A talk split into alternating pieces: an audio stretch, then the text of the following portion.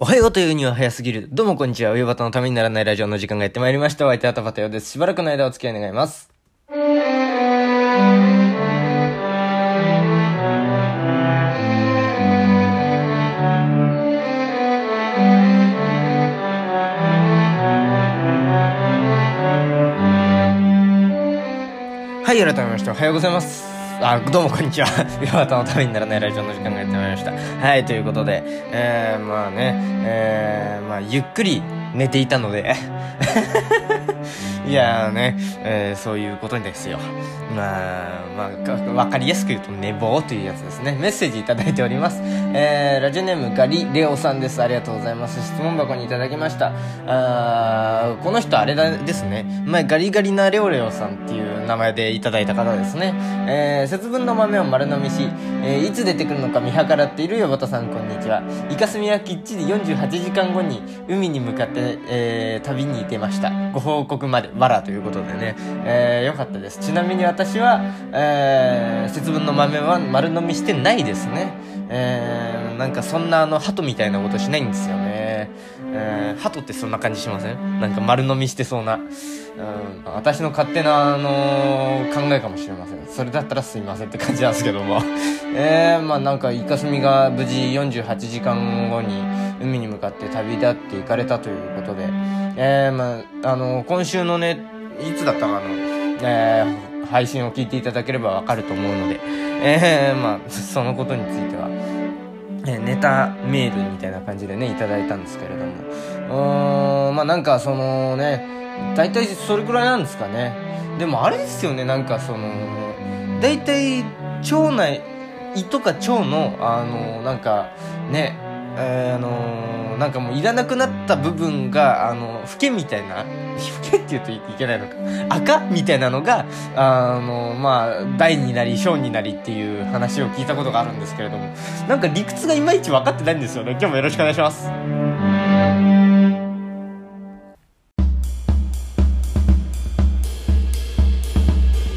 バタプレゼンツ、ためにならないラジオ。まあなんか学生時代のギリギリの記憶なので、正解、何が正解かはわかんないんですけれども、なんかその、あの、大になるものって、あの、うん十パーセントがもう結構な確率で、胃とか腸の、なんかあの、まあ、えー、のもう使えなくなった組織だっていう話を聞いたことがあるんですけれども、にしては食ったもの出てくるよなってちょっと思ってて、だからやっぱりあの昨日の落語はあの正しかったんだなと、誰が言ったかもわからないものを信じるのっていうのはね、えー、なんかすごく思うところですけれども、えー、もう一通メッセージいただいております、えー、質問箱にいただきました。ラジオネーム、えー、じゅうはちきんの夜間さんです。ありがとうございます。上畑さん、こんにちは。夜間イラッとする先生でしたが、よく考えると今のテレビとコメン、えー、コロナコメンテーターも似たようなもんだと思いました。適当なことを言って煽っておいて責任取らないし、なかなかにいろんな皮肉が効いた実は怖い落語なんだろうかということでね、えー、ありがとうございます、えー、じゅうはちきんはね、えっとじゅうはちゴールドですね、えー、じゅうはちゴールドの夜間ですね、えー、多分あの熱したら多分溶けるんじゃないかなっていうね、えー、感じはしますけれども、えー、まあリラッとするあのね、これだからまあ打ち明け話をするとですね、まああの何がしかの誰かしらののね、えー、まあそのやり方というか落語をね、えー、持ってきてるんですよね、えー、なんかあの手本にさせてもらってやってるんですけれども、まあ昨日のあの立川談志師匠の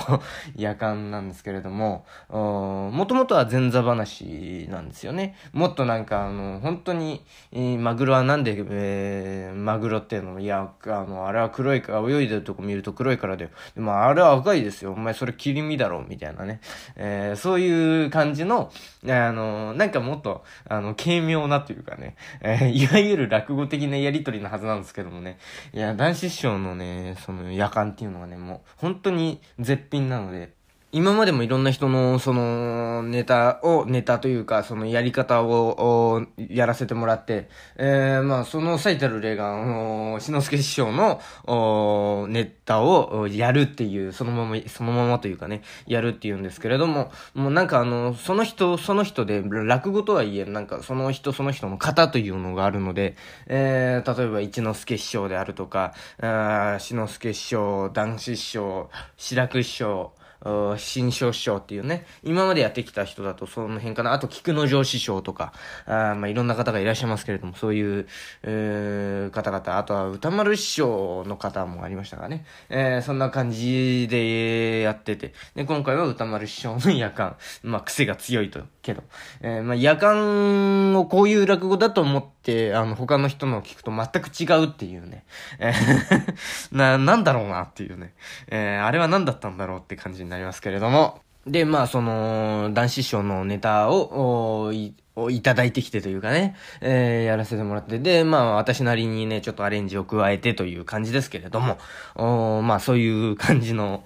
夜間でした。まあ、元来、その、談志師匠が皮肉っぽいっていうところもあるんだと思うんですけれども、まあ、そ、それに、そういう、系例ですよね。なんかその、なんかひ、何かしらを皮肉っていくっていうね。えー、ただただ笑うじゃなくって、ちょっとブラックジョークな感じというかね、えー、かなっていうのを思いましたけれども。あまあそう、ブラックジョーク、面白いですからね。個人的にはブラックジョーク結構好きなので。あの、なんて言うんですかね、あの、スタンダップコメディ的な、あの、スタンダップコメディみたいな、ああいうの好きな、あの、もう意外と好きでね、えー、あの、そんなになんか日本だとあんまり接点ないですけれどもね、えー、あのー、ウーマンラッシュアワーっていう漫才師の村本大輔さんっているじゃないですか。笑いながら言うことでもないんですけれども、なんかあの、最近、えー、まああの、なんていうかね、社会派なネタというかね、えー、まあいわゆる時事ネタっぽいやつをやってて。で、まああの、個人的にね、ウーマンラッシュアワーすごい好きで、えー、まあなんか、本を買うくらいね。この間、あの、新しい本が出て、それ、俺は無関心なあなたを傷つけたいっていう本があり、出てましてね。で、それ買って、読んで。で、なんかその、スタンダップコメディというか、アメリカのお笑いって、あの、何でもかんでも、ネタにするんですよね。もう差別だとか、もうあの、白、あの、黒人差別、うーん、それから、まあ、あの、性別の話とか、エルジービーティーキュー とか、もう何でもかんでも、もう政治から何から、あー、もうコロナからね。で、まあもうその最たる例が、まああの、サタデーナイトライブだと思うんですけれども、個人的になんか印象に残っているジョークは、あのー、まあコロナが出始めた頃でしたかね、えー、まああのー、コロナっていうのは中国の武漢省でコウモリのなん、なんとかからみたいなのがあ出始めた時ですよ、えー。中国にはこれといったキャラクターがいないじゃないかと。えー、中国にはこれといったキャラクターがいないじゃないか。えー、だったらあ、中国はパクるのがうまいんだから、チャイニーズバットマンっていうのを作ったらいいじゃないか。まあ、助けてもらったらにしゅうかんは自宅謹慎なんだけどな、みたいなジョークがあって、それがめちゃくちゃ面白かったなっていうのと、あと、と最近ですと、トランプ、トランプ大統領が辞めてバイデンになって、えー、た時のサタデーナイトライブの、ネタが、えー、まあ、コロナのね、金の家族なんですよ。金の被り物をした家族がこういて、で、俺を、俺らを守ってくれていたトランプはどこへ行っちゃったんだろうって言ってるっていうネタでね、めちゃくちゃ面白いなと思ったのをよく覚えてるんですけれども、えー、まあなんか、あのー、ね、談志師匠、その、キャバレーみたいなところでね、スタンダップコメディで、の修行もね、えー、してたっていう話を聞いたことがありますから、あー、まあなんかそういうのも得意なんだろうなっていう、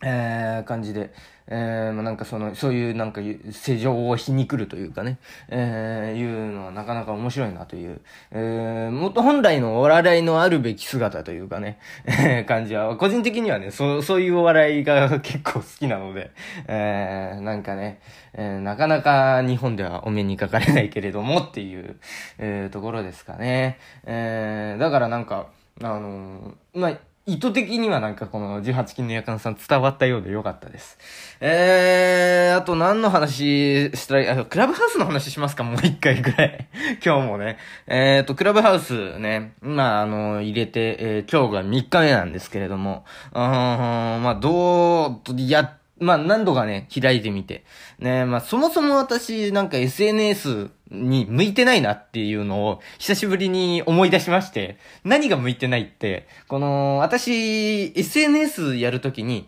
有名人の方しか基本的にはフォローしないんですよね。えー、でともあの他になんかフォローし合うみたいなのだと、もうなんか顔知ってる友達しかフォローできないんですよ。基本。うーん、Facebook でも Instagram でも Twitter でもそうですけれども。うーん、だからね、なんかそ、そういうのをね、なんとなく思って、えー、まあ、クラブハウス、そうすると、まあ、なんかいろんな人と、全く接点のない人と交流をする場所のはずなのに、そういう風に使えないっていうのがあって、えー、じゃあ意味ねえじゃねえかっていうのも、まあまああるんですけれども、えー、まあ、えー、なんか、正直、で、まあ、ひ、素人がね、こう、ぺちゃくちゃぺちゃくちゃ喋ってるんですよ。で、まあ、なんか思って、友達とかもフォローしてて、で、で、この、えっと、まあ、金曜日に会ったん、あの、なんか友達がこう、ルームというのを開いていて、作っていて。で、何人かでこう喋ってたんですよ。で、だから、あ、やってるなと思って入ってみたんですよ。で、それでしばらくしたら、あのー、また違う知り合いがこう入ってきて、っていう感じで、で、いたら、あの、その、ルームで喋っている人たちが、あの、私より後に来た、その、知り合いみたいな人、友達に、えー、あ、あの人来てるって言って、その人を、あの、ルームにあ入れて、喋ら、スピーカーとして喋らせてたんですね。で、まあ、私にはノータッチだったんで、あ、なんかちょっとはぶられてるなと思ってすぐに抜けたんですけれども、別になんかリスナーになろうという、なりたいというわけでもなかったというかね。まあ向こうからしたら、田畑なんて知らねえよってことだと思うんですけれども、なんだこいつっていうね、なんかいるなっていう感じで、まあスルーしていきましょうっていうことだと思うんですけれども。まあここでもこの間言ったね、あのー、友達二人選ぶならに田畑が絶対選ばれないっていうのがね、なんとなくです。あの、ここで、えー、証明された感じもして、ちょっとおーって思ったんですけれども、うん、まあそのおーが何なのかっていうのはまあ皆さんの推測に委ねますけれどもね。で、やっぱりね、芸人さんが喋ってるやつはやっぱ面白いんですよね。なんか興味の対象っていうのもあるのかもしれないんですけれども、あのー、ずっと エスエヌエス をやってなかったあの、おぎやはぎのおぎさんが、あの、クラブハウスやってて、えー、それが面白かったり、えー、あとは、誰ですかね、あの、バカリズムさんとかね、えー、がやってて、それがなかなか面白かったんですけれども、あと、ちょっと、まだ漫画家さんのやつちょっと聞きたいなと思ってるんですけれど、聞けてなくってね。えー、もう本当にあの漫画家さんで喋るのは、今、浦沢直樹さんくらいしかね、一番喋ってるのいないですからね。あの、昔だったらテレビの取材なんかでね、えー、石森章太郎さんとか手塚治虫さんとか、わーってね、あの、ピックアップされてたはずなんですけども、今喋る漫画家、めちゃ喋る漫画家って浦沢直樹さんですからね。もう喋って歌って書いてっていうね、あの人は何やってんだろうっていうね、本、本職は何だろうっていう感じもしますけれどもね、あの人 シーディー 出してますからね。で、毎週なんかさんじゅっぷんくらい高田純次さんとラジオやってますからね。なんでそんな詳しいんだ俺っていうね。えー、ちなみに浦沢直樹さんあれですよ。あの、プルートとかにじゅっ世紀少年とか、あの、マスター・キートンとかの人ですよ。あの人が、まあそういうことをやっているというね。えー、まあなんかその、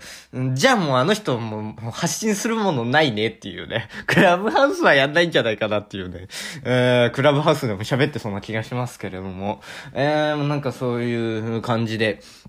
で、まあ、思ったのは、なんていうか、その、まあ、ラジオで言ったら エーエム みたいな人には向いてないよねっていう、なんか、ずっとちょっとなんかあの、陰にこもった感じで、あのね、お、ちょっとオタクっぽいというかね、あの、なんかその、エフエム ってやっぱなんかおしゃれな感じがするじゃないですか。おしゃれで、なんかあの、あげあげで、みたいな人には、うーん、じゃないんで エーエム っていうので、まあ私は エーエム 側の人間なので、まあ エー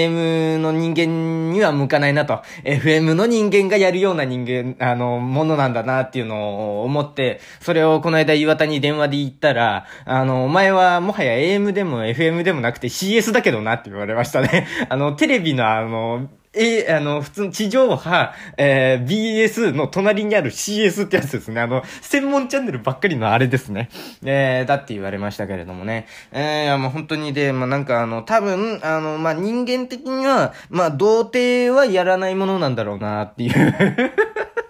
で、まあ、あのー、やりまくってる人は、まあ、すごい楽しめるんだろうなという。だから、エーエム 童貞にはに、あの、荷が重いというね。で、エフエム のやりまくってる人がものすごい偏見。謝っといた方がいいんじゃないかな、もうこういう時代だから。いや、そんなことない、ないんですけれども、まあ、これは、あの、私の、あの、検閲の中でね、えー、ちなみに今、アルコールはゼロなのでね、大丈夫だと思ってます。えー、けれども、まあ、そういうことで、えー、まあ、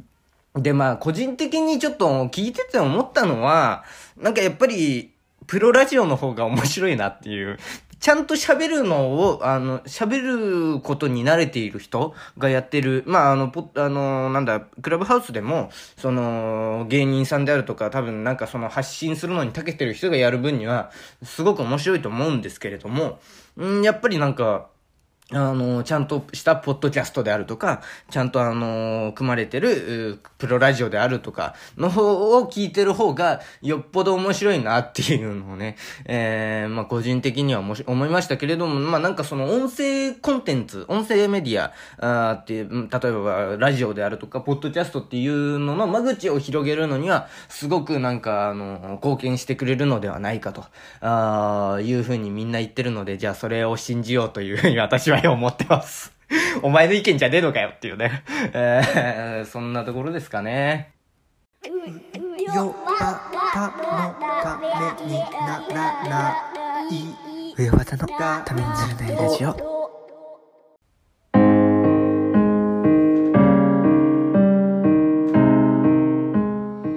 うよばたのためにならないラジオではお聞きのあなたからのメール、質問箱でのメッセージをお待ちしております。喋るお題、トークテーマ、質問、相談、ネタメール、このラジオの感想、 YouTube だけでやってほしいこと、三大話のお題など何でも受け止まっております。メールアドレス、うよばた ドットティーエヌアールアットマークジーメールドットコム、 全部小文字で ユーワイオービーエーティーエードットティーエヌアールアットマークジーメールドットコム です。お間違いのないようにどしどし送ってください。 YouTube でお聞きの方は概要欄にメールアドレス、質問箱のリンクがあるので、そこから送ってくださいということでね、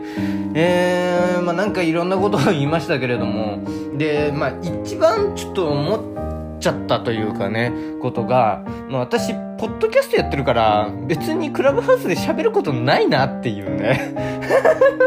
じゃあもうやんなくていいじゃんっていう感じなんですけども、もうなんかその な, なんていうんですかね、もう私これをやるまで、まあ比較的 エスエヌエス でなんかいろいろ言っちゃう方だったんですけれども、ポッドキャストはうよばたのためにならないラジオをやり始めてから、もう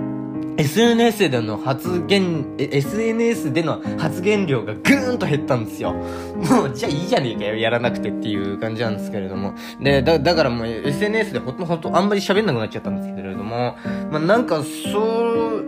もうポッドキャストあるからいいかなっていうのを思って、えー、ますね。なんかクラブハウスで喋ることないなっていうね。えー、まあそんな感じがしますね。ね、まあなんかあのいろいろなんか今日言いましたけれども、まあ、別にあのクラブハウス自体に、えー、罪はないと思います。なんかあの日本語版が出てない不便さとか、なんかいろいろ多分みんな言いたいことはあるんでしょうけれども、アンドロイド版が出てないとかね、えーまあ、クラブハウス自体に罪はないと思います。私もいろいろ今日言っちゃいましたけれどもえーまあそういうところをご配慮の上、えー、お聞きいただければというね、えー、それ先に言えよっていうね。それではまた明日の耳にかかりましょう。お相手はトムテでした。ありがとうございました。